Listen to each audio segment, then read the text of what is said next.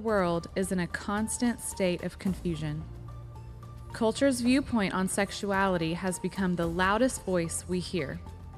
As Christians, it is crucial in days like this that we are anchored in truth so we can lovingly engage the world around us without being deceived by the ever evolving views of culture.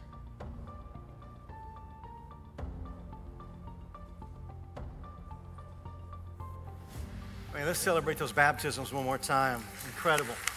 Love hearing those stories.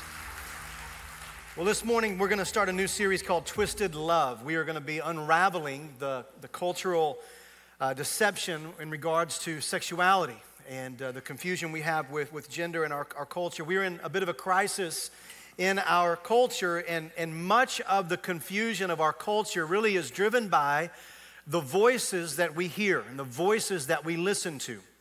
And one of the things we're going to look at this morning, this, the, the title of the sermon this morning is Two Voices. It's two voices. So when it comes down to this subject of, of sexuality and gender, there are really two primary voices that we hear.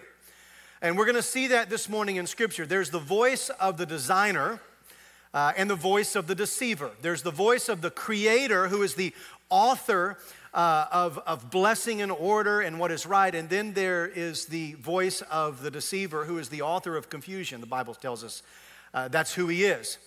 And so we want to hear the right voice. Anytime we have a question, concerning a particular thing in life, it is good to go to the original source. It's good to go to the designer or the creator, right?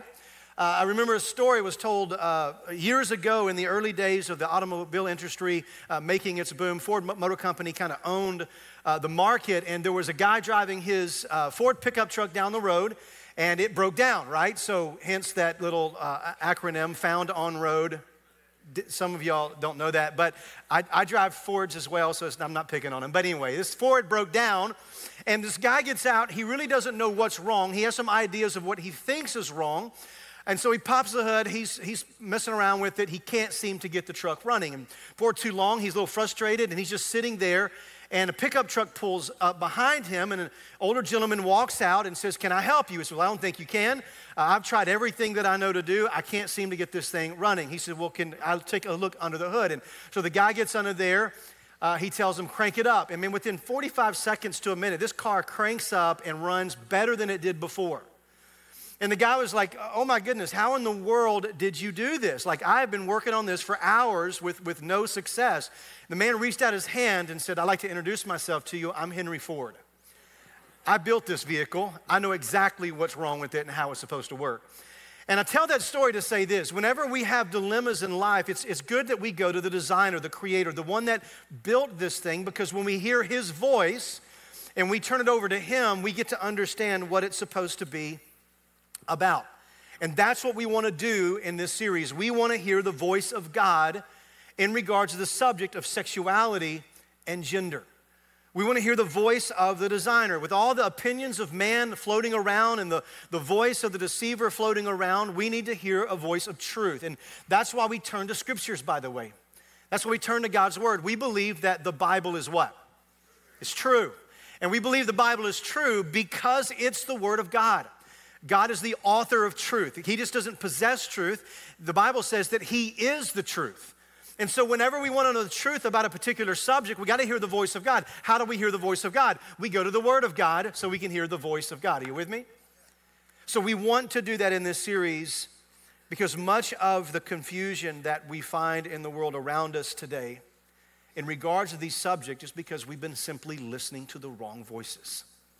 We've been listening to the wrong voices. And this is happening in the church. As we hear more and more of the voice of the enemy in our culture, we're becoming more and more deceived about what truth is and what truth isn't. And here's what's happened in uh, our church today is that we have, watch this, we have put our political positions in front of our biblical convictions. We have, we have, re, we, we have replaced and we've separated rather biology from theology. We have separated sexuality and spirituality. And because of that, we've only now are hearing one voice, and it's the wrong voice. And we've got to recalibrate our life and tune into the voice of God. So we turn to His Word. And so grab your Bibles and let's go to Genesis. We want to go back to the beginning. We want to go back to the original design, the creation story, because here's what you find in the creation story. You not only find what, is, what, what God's design is and what His uh, created intentions are for humanity, for all of life, especially this area of gender and sexuality.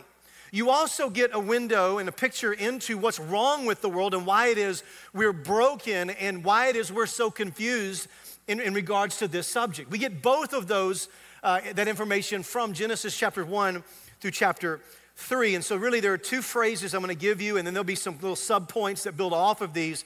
But I want to give you these two phrases, and then we'll unpack each of them one by one. Here the, here's the first phrase is that we want to see this morning that the voice of the designer, the creator, that's God, his voice leads to blessing or order and blessing.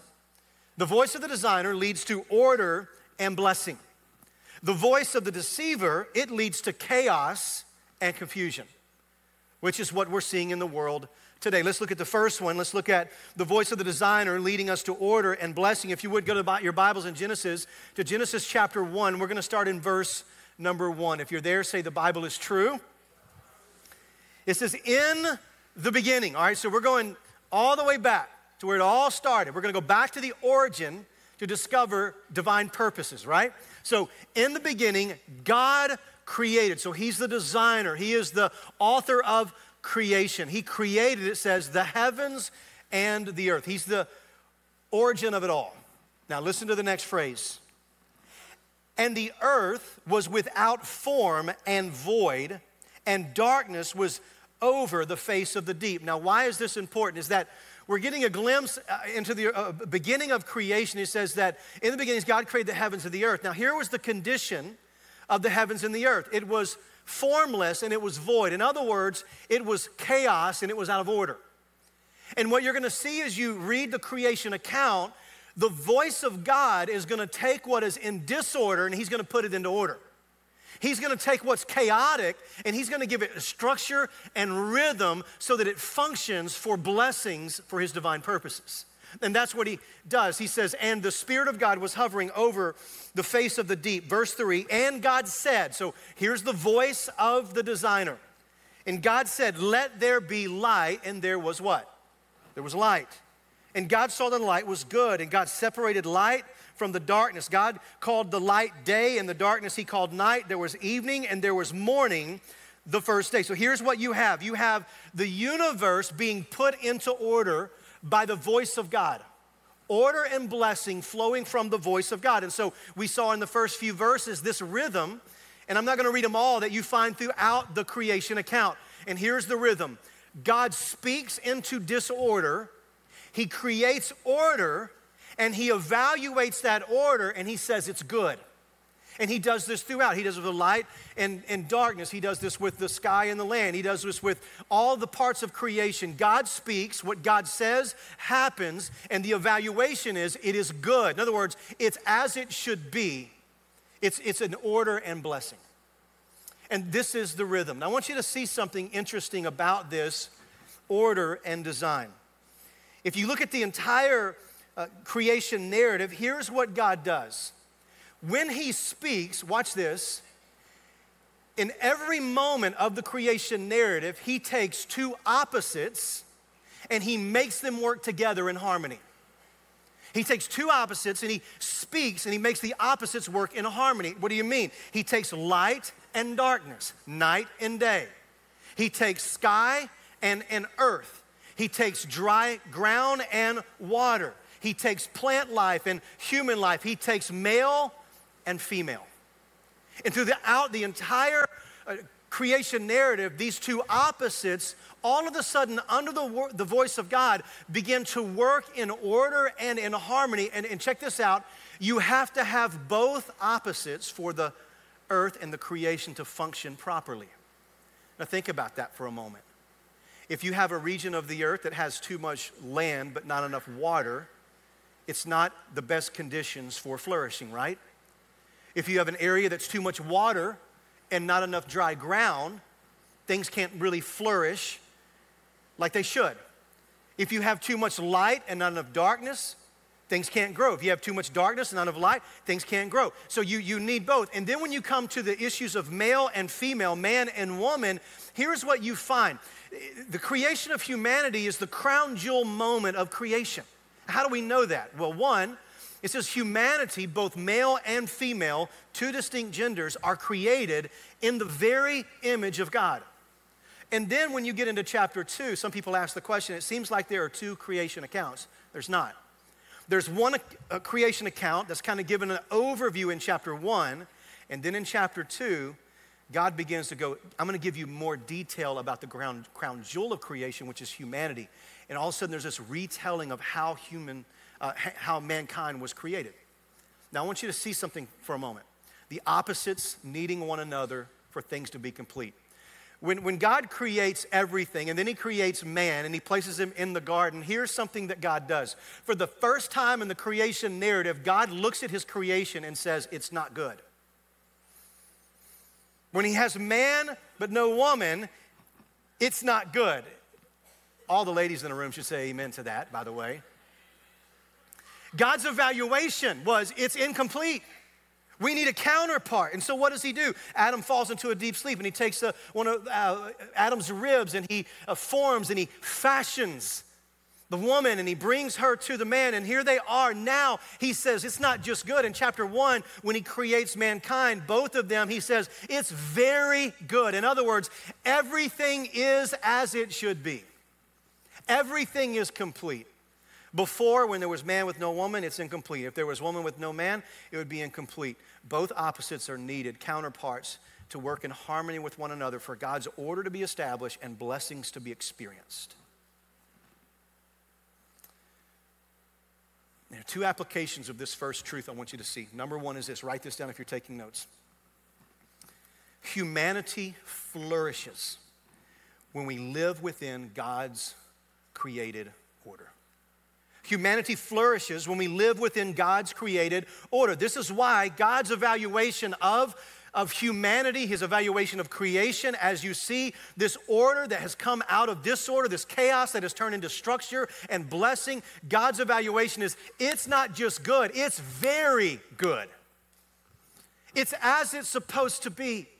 God created, check this out, an ecosystem with order and structure and whenever humanity submits himself and herself to live within that order and that design, humanity always flourishes.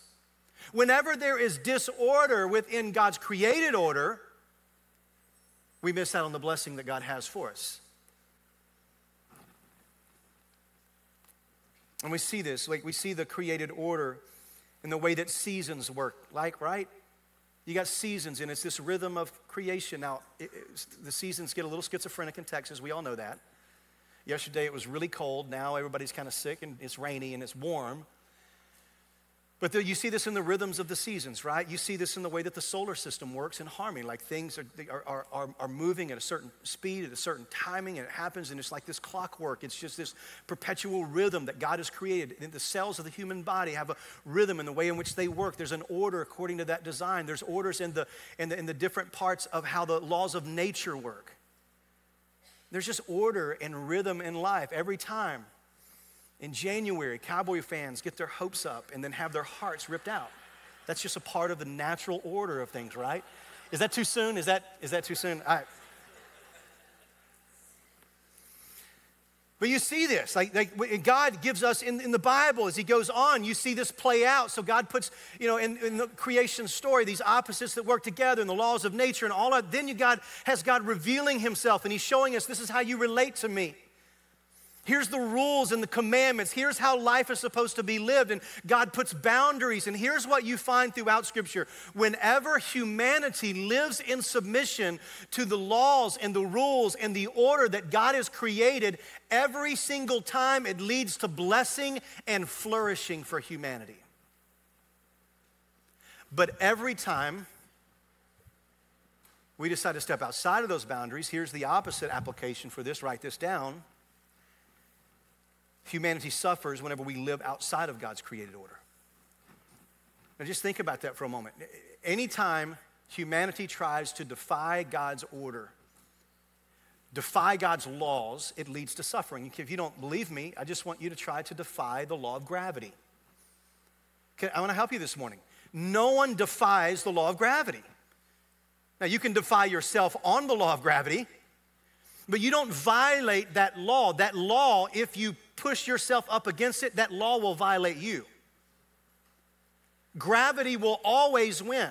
What about an airplane? Airplanes fly because they're using other laws of nature that temporarily suspend, but before too long, guess what? Gravity kicks in.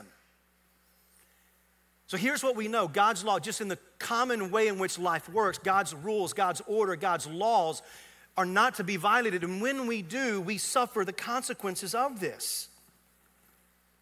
And you see this in the scriptures that whenever God's people rose up against him, whenever God's people said to him, I don't want your rules and your ways and follow your instructions or live in your order, I want to determine for myself what is right. I want to do what I feel. Here's what happens every single time.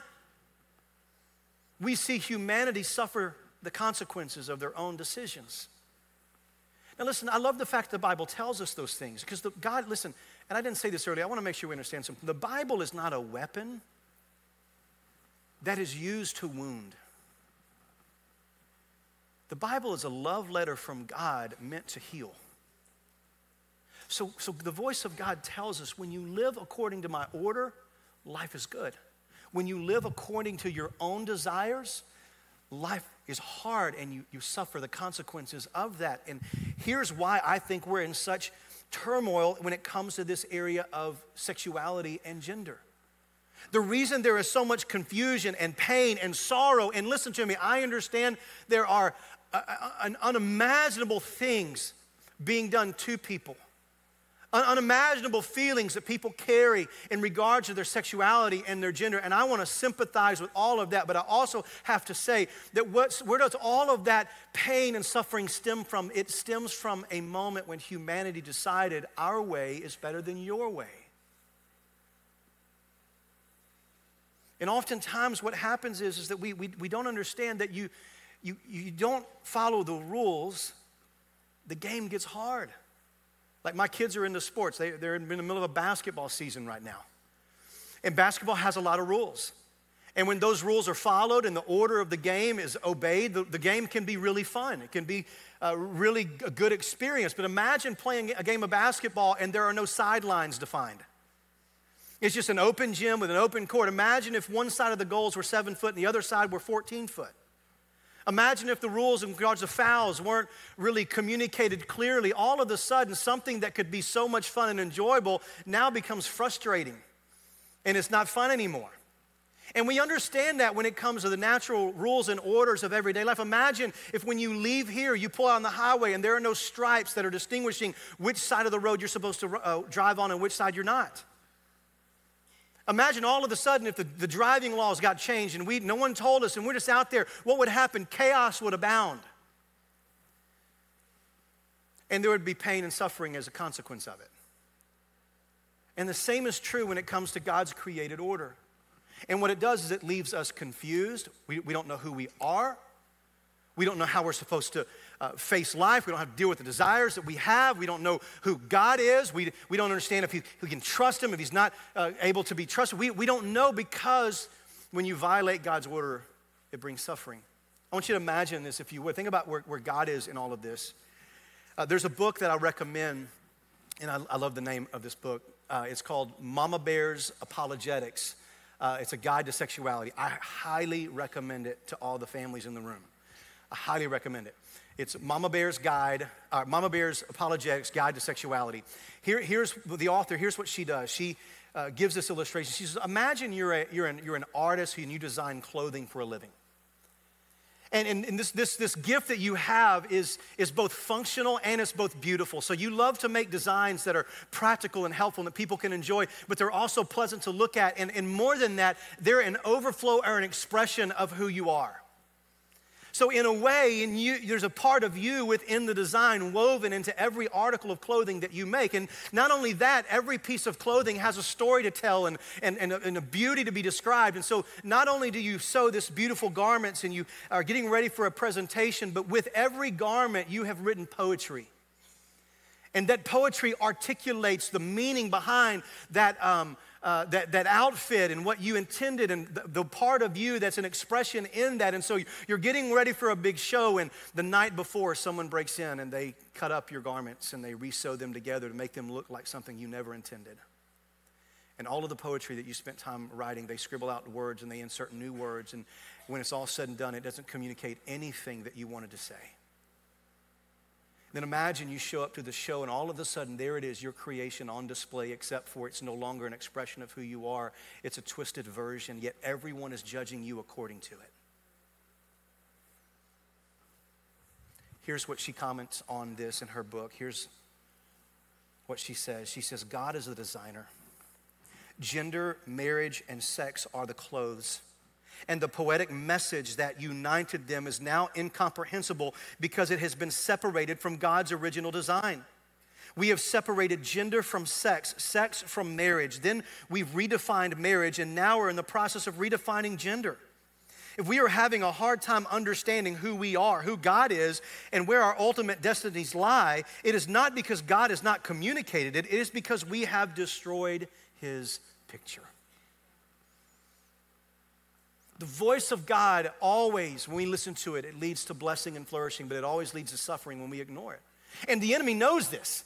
This is why the big truth number two I want us to see and then unpack some thoughts underneath this. The enemy knows that suffering comes when we walk outside of God's created order. So, what does he want to do? He wants to lead us in that place. Here's truth number two write this down. The voice of the deceiver always leads to chaos and confusion.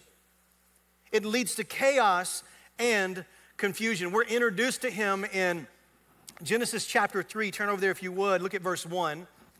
It says, Now the serpent was more crafty than any other beast of the field that the Lord God had made. And he said to the woman, Listen to this. Did God actually say, You shall not eat of any tree in the garden? Now, whenever it says the serpent was more crafty and then the serpent speaks, here's what's happening in this moment is that the, the, the enemy, Satan, is coming and approaching Eve, but he's coming so clothed in deception. He's pretending to be something that he's not. We know this because in Revelation chapter 20, verse 2, the scriptures tell us he calls Satan, calls him the deceiver, the serpent of old. Why is it he called the serpent of old? Because it's a point back to Genesis chapter 3, verse 1. And his aim in this moment is to deceive because that's what he does. He's the deceiver, he's the liar. Listen to Jesus' words about Satan. Listen to what he says in John chapter 8, verse 44. Jesus described him, uh, he was a murderer from the beginning. So, what is Jesus saying? From the very moment he enters into the equation in Genesis chapter 3, his sole aim was to murder, was to kill, and to steal the life from Adam and Eve and the rest of humanity. He was a murderer from the beginning. He does not stand in the truth. Why? Because there is no truth in him. When he lies, he speaks out of his own character. Uh, some translations say it like this He speaks his native tongue. Here's why for he is a liar and he is the father of all lies. In other words, Satan is not just a liar, he is the source of all lies. All lies flow from him. And we see the original lie right here in Genesis chapter 3. And it's a subtle lie. He comes in and he proposes this question, and here's what he does. He is so good at his job. The deceiver, by the way, has more wisdom than we do.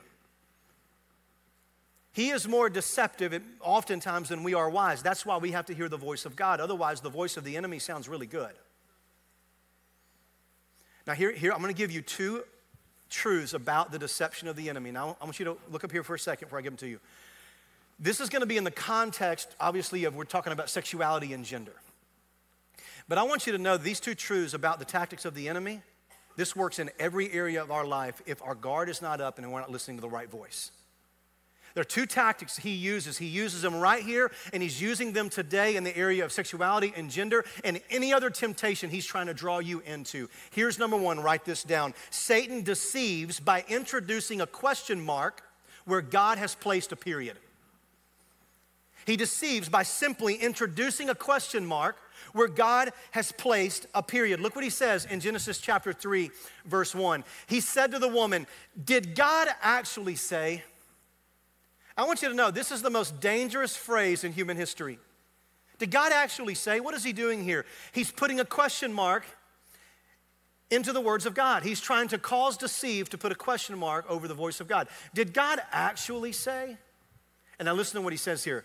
You shall not eat of, what's the word? Any tree in the garden.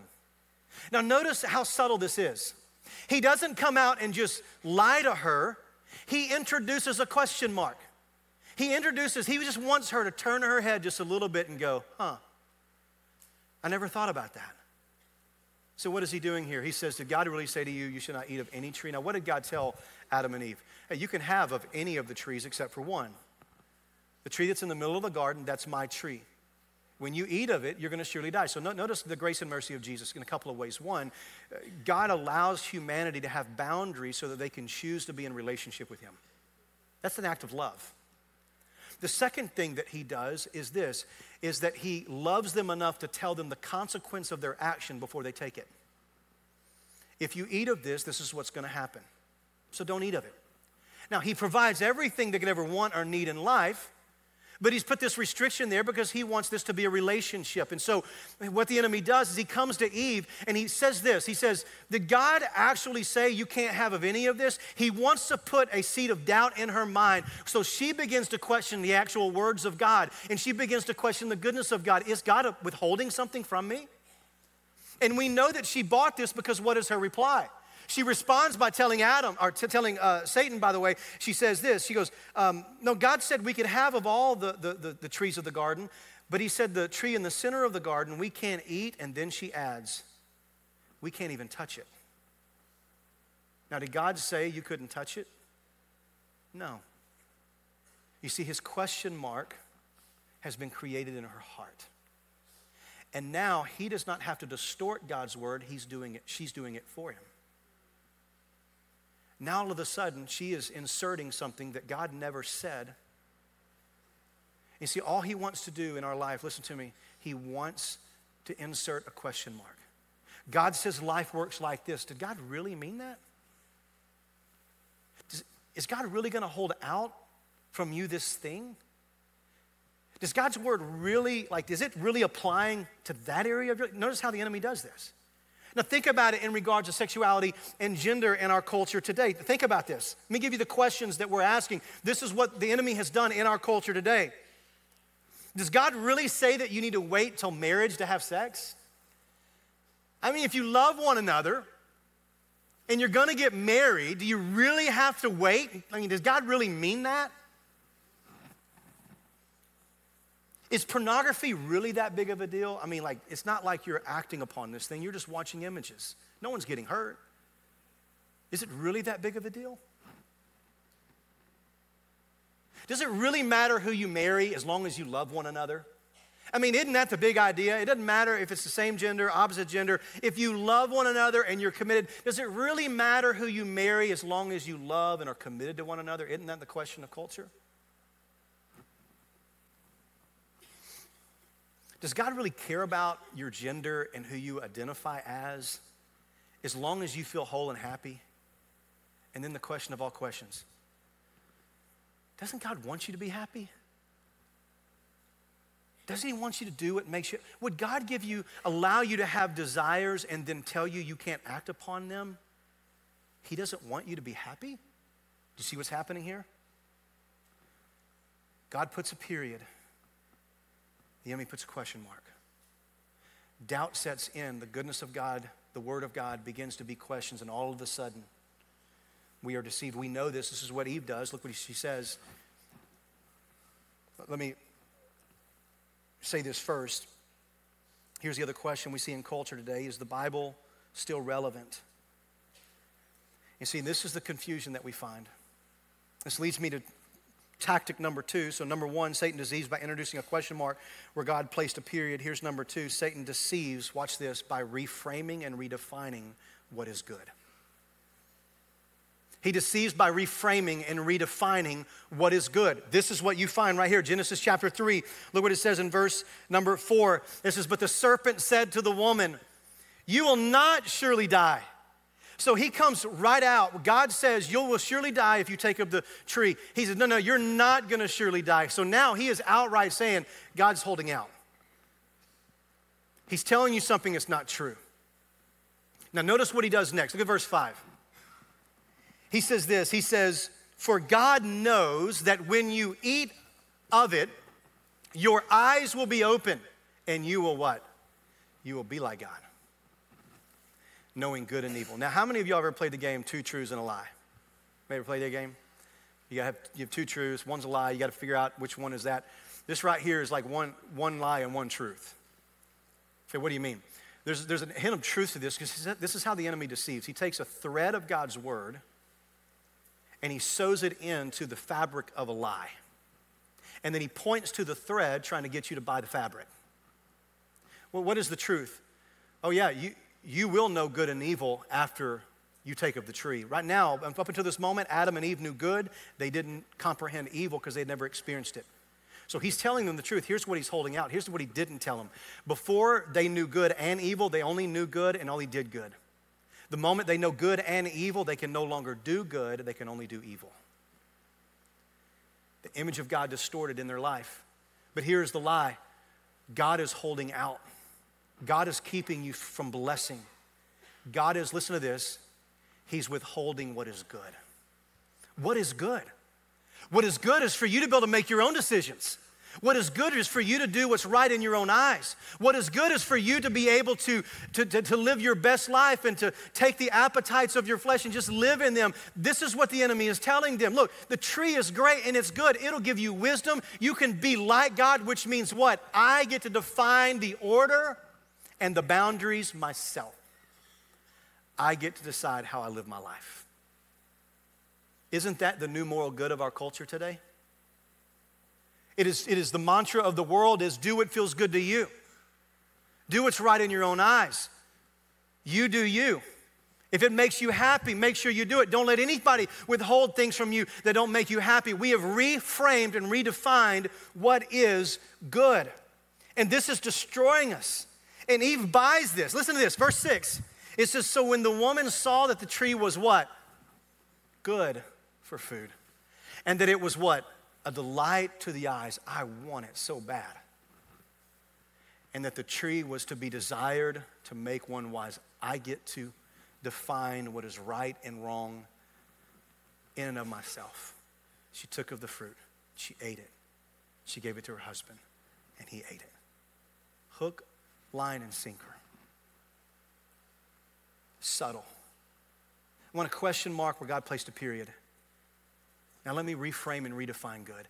And listen to me, this is exactly what's happening in our culture today. We are seeing this in regards to sexuality and gender. There has been a complete reframing and redefining what good is. The enemy has taken pieces of truth and he distorts it and he serves it up as it's good. And, and notice this listen how, how the enemy has done this. This new standard of good, we have now normalized immorality in our culture, in society, and we treat it as if it's moral. Like the Bible tells us the day's coming, and we're in that day when what is evil will be considered good and what is good will be considered evil. Why? Because there is a reframing and redefining of what good and evil is. And because of the normalization of sexuality and, and sexual immorality, we now are swimming in a culture that has a new code of ethics, that has a new moral uh, ethic that we live by, and everyone is expected to play the game and follow the new set of rules right? And we're being immersed into this. We live in a culture that not only tolerates sexual immorality, our culture champions it. You are hard pressed to find in any secular entertainment that doesn't offer an altered view of sexuality. You will not find one area of secular entertainment that does not offer an altered view, not secretly, blatantly. Why? Because it's a reframing and redefining of what is good. Casual sex is encouraged. Adultery is condoned and expected. Marriage is devalued. Homosexual and transgender lifestyles are woven into everything from entertainment to commercials to movies. Like you used to be able to go to a Disney movie and not have to ask questions.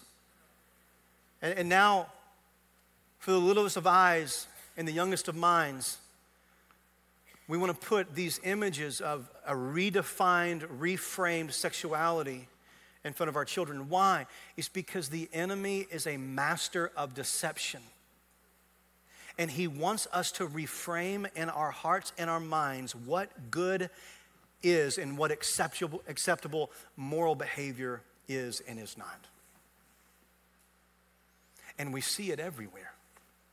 It's all around. We're swimming in this. You know why? Here's what psychologists tell us when it comes to uh, changing the way people think and changing, listen to what is good in, in the hearts and the minds of men is that if you can say something loud enough and long enough, people will confuse familiarity with truth. You say something loud enough, long enough, people will confuse familiarity with truth. And listen, we're seeing this with this next generation. Do you realize that our, our teens and those who are coming up, children from younger, they are swimming in an ocean of confusion? They have been immersed into a culture where everything has been sexualized. And our sexual observation of what right and wrong and good and bad is has now been conditioned by a new definition of what good is. And this, and this is the game, right? So the propaganda is the game of the enemy. And by the way, the enemy is not a political party. The enemy is not even someone who lives a different lifestyle. The enemy is the enemy of old who wants to deceive humanity and draw us away from God's order because he knows that humanity suffers when we step outside of God's boundaries. I want you to listen to this propaganda. I'm going to give you the definition uh, according to Wikipedia. We're not going to a Christian website here. Like, I want to know what's out there. What is propaganda? Propaganda is deliberate, systematic attempt to shape perceptions manipulate cognitions, and direct behavior to achieve a response that furthers the desired intent of the propagandist. So you've got thousands of years of biblical truth. Listen, and I'm going to grant it's not always been walked in in a righteous way. But you have this order that God has hardwired into creation in structures and systems that He's revealed in His Word. And then all of a sudden now, why is it that we are on hyperdrive in uh, uh, the American culture toward this sexualization of our world? It's because the enemy knows that he can overthrow societies if he destroys family. And how do you destroy family? You begin to reorient them with a new sexual ethic. And this is what he's doing. A couple of, of modes of, of um, propaganda that's used is this. There's the there's a, by the way there's like a hundred of them on there. And when i read them i'm like oh my gosh this is happening right now in front of us. Fire hose is called is one of them. This is where a large number of messages are broadcast rapidly repeatedly and continuously over multiple channels such as news and social media without regard of truth or consistency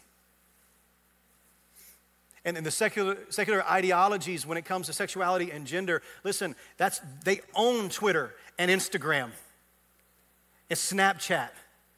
And all of these outlets, and it's p- pursuing one message and one agenda. What is that agenda? It is this new normal of what is good. Then there's the appeal to prejudice. This is where you're using uploaded or emotive terms to attach value or goodness to believing the proposition. So that's what we've done. We've reframed. And so now, listen to this. We are living in a culture that no longer just preaches tolerance in other words, tolerance 30 years ago was you believe what you believe, I believe what I believe. We can still go have coffee and have friend, be friends, talk about these things, and agree to disagree. That's not the world we live in today. We live in a world today where it, the expectation is not just approval of certain lifestyles, it is you got to champion it, you got to promote it, and you've got to celebrate it. And if you speak against it, you're the problem with society. Is that not the world we're living in? So, what does the enemy do? He wants to reframe and redefine what is good. And so now we're, we're raising a generation of, of, of teens and children who are hearing their whole life that if you listen to the voice of God, you're the problem in culture. That if you see a biblical worldview in the order of God's creation, if you stand on, on, on God's order for gender and sexuality, then you're the problem. And guess what? None of our kids want to be the problem, so what do they do? I'm going to go along to get along because I want to be good. And they say if I'm good, I got to embrace and promote and join in and celebrate. And I obviously don't want to be isolated and marginalized. Listen, the tactic of the enemy is working. But I love what Rick Warren says. Rick Warren says this in regards to this new moral good and the expectation of affirming what is the new normal. Here's what he says He says, Our culture has accepted two huge lies. The first is that you, if you disagree with someone's lifestyle, you must fear or hate them. That's why you have so much phobia words floating around. Because if you, if you say, I don't agree with something, well, you must be afraid of it. You're a whatever phobia, right? That's the issue. And then here's what he says He says, the second is that to love someone means you agree with everything they believe or do. Both are nonsense. If you don't, uh, you don't have to compromise convictions to be compassionate. In fact, I would say it's actually just the opposite. If you sacrifice biblical convictions. Now, I'm not saying we, we have to watch tone and how we engage the world, but if you sacrifice biblical convictions in order to go along, to get along, I would say that's the most unloving thing you can do. If I have a friend who's got their headphones on and they're about to walk across a busy street and they can't hear the oncoming cars and they think all is well, I have a moral obligation to try to yank them out of the streets even if it puts my life at risk. Because if I love my friend, I have to love them enough to step in and help them see a disaster that's waiting to happen. And here's what our culture needs more than anything. I want you to watch this. Here's what our culture needs our culture needs the body of Christ to listen to the right voice, to listen to the voice of God. We are raising children who are swimming in an ocean of confusion and chaos, and, and they don't know up from down. But if moms and dads and grandparents and aunts and uncles and life group leaders are listening to the voice of God, we can help navigate them through the turbulent waters. But we have to listen to the right voice. We don't listen to the right voice. We make the same decision that Adam and Eve made to their own demise to the shame and to the ruins of humanity. But thanks be to God who sent Jesus Christ, who lived the life we couldn't live, who died the death we should have died, who resurrected so that our lives could once again be submitted to God's order. And through the work of the Holy Spirit, slowly, listen to this, as we listen to his voice, he begins to align our life back into order and He navigates us through the turbulence of the chaos of this world. Isn't that what we need? The voice of God. I, I was introduced to a story that I actually went and listened to firsthand of the gentleman who actually experienced this. It's a powerful story about listening to the right voice. There was a man by, by the name of David Gibbs. He's a Christian attorney spent a lot of time in ministry traveling and speaking. And David Gibbs was in Alaska and he was uh, looking at a case, a lawsuit or something. And he finished up his work and he and his attorney buddy were about to get to the airport to fly back home. And when he was in the airport, he had just got his ticket. A gentleman came over to him, a pastor who knew him and recognized him and said, You're David Gibbs, you're the attorney.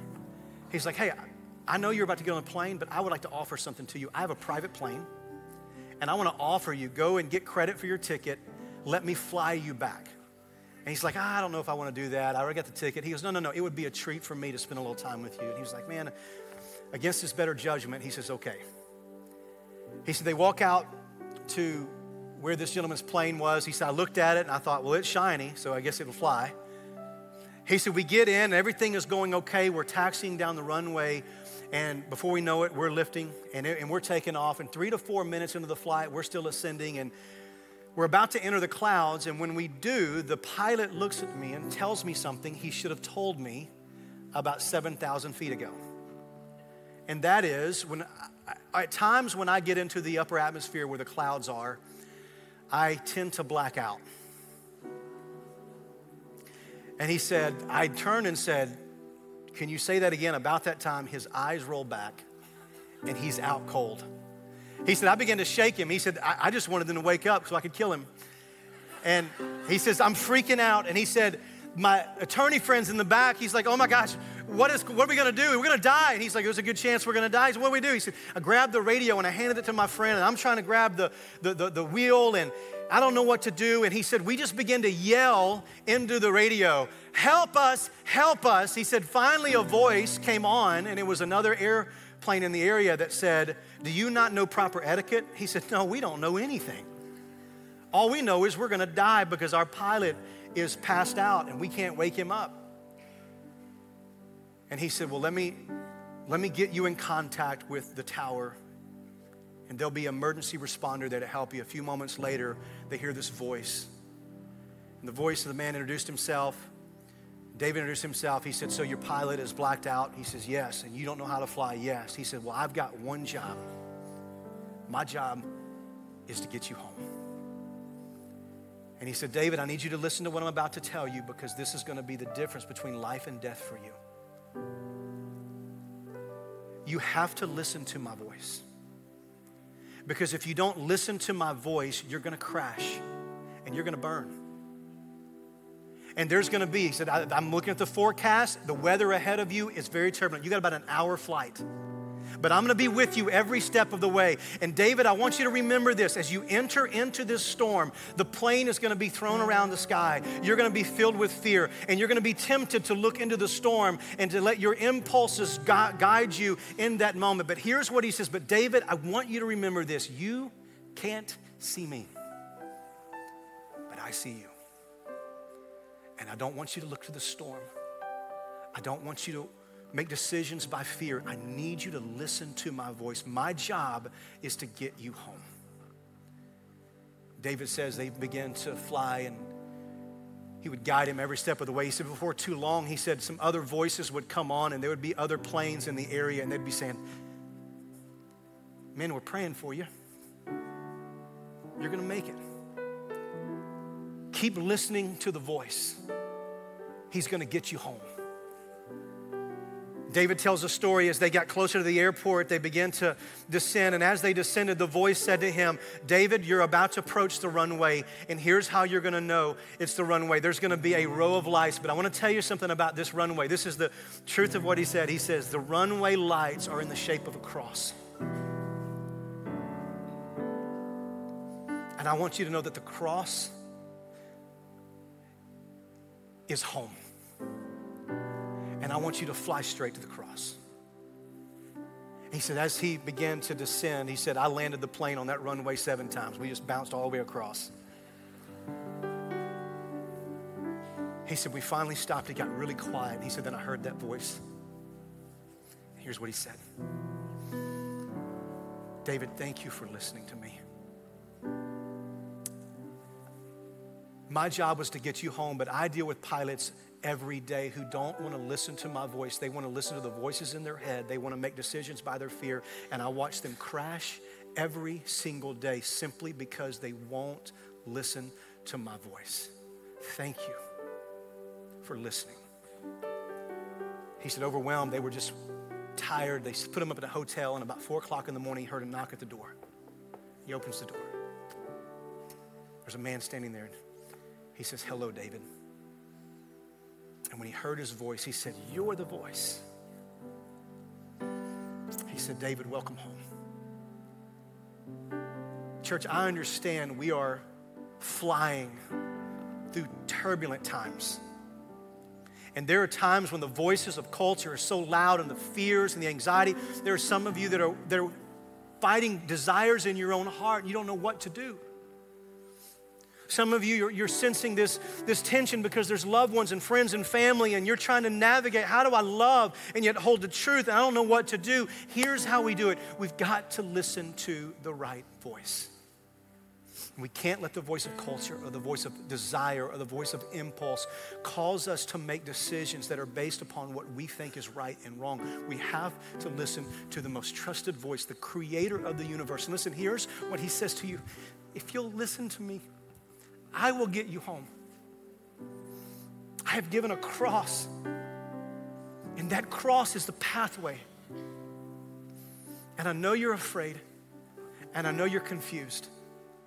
And I know you're overwhelmed, but listen to my voice. I'll get you home. And then there's going to be the day. Isn't this awesome? There's going to be a day.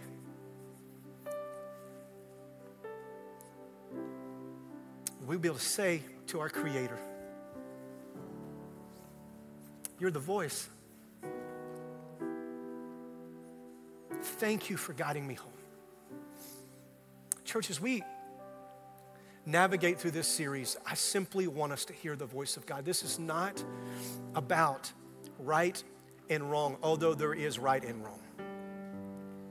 This is not about truth and error. This is about life and death. This is about love and compassion. This is about real relationships and real friendships and real desires that people don't know what to do with. We've got to listen to the voice we're going to do something very briefly, and I'm going to invite you to join me just for a moment of prayer. I'm going to kneel down. I'm going to invite anyone who's willing to come and pray with me. We're going to pray that the Spirit of God moves over these next couple of weeks. We're going to pray specifically for family or friends that we might have in our life that we we need to hear the voice of God so we can speak the voice of God. So I'm going to kneel to pray. If you want to come and pray with me, I encourage you to leave your seat now and come. And we're just going to kneel as a way of saying, God, we need to hear your voice. We need you to navigate us through these times. As you're coming, I encourage you to come and just begin right now to pray that God would let you hear from Him. Pray for people in your life that are confused and you're having a hard time knowing how to love them best. Pray that the voice of God would give you direction. Pray that the voice of God would speak to them. Just pray for that.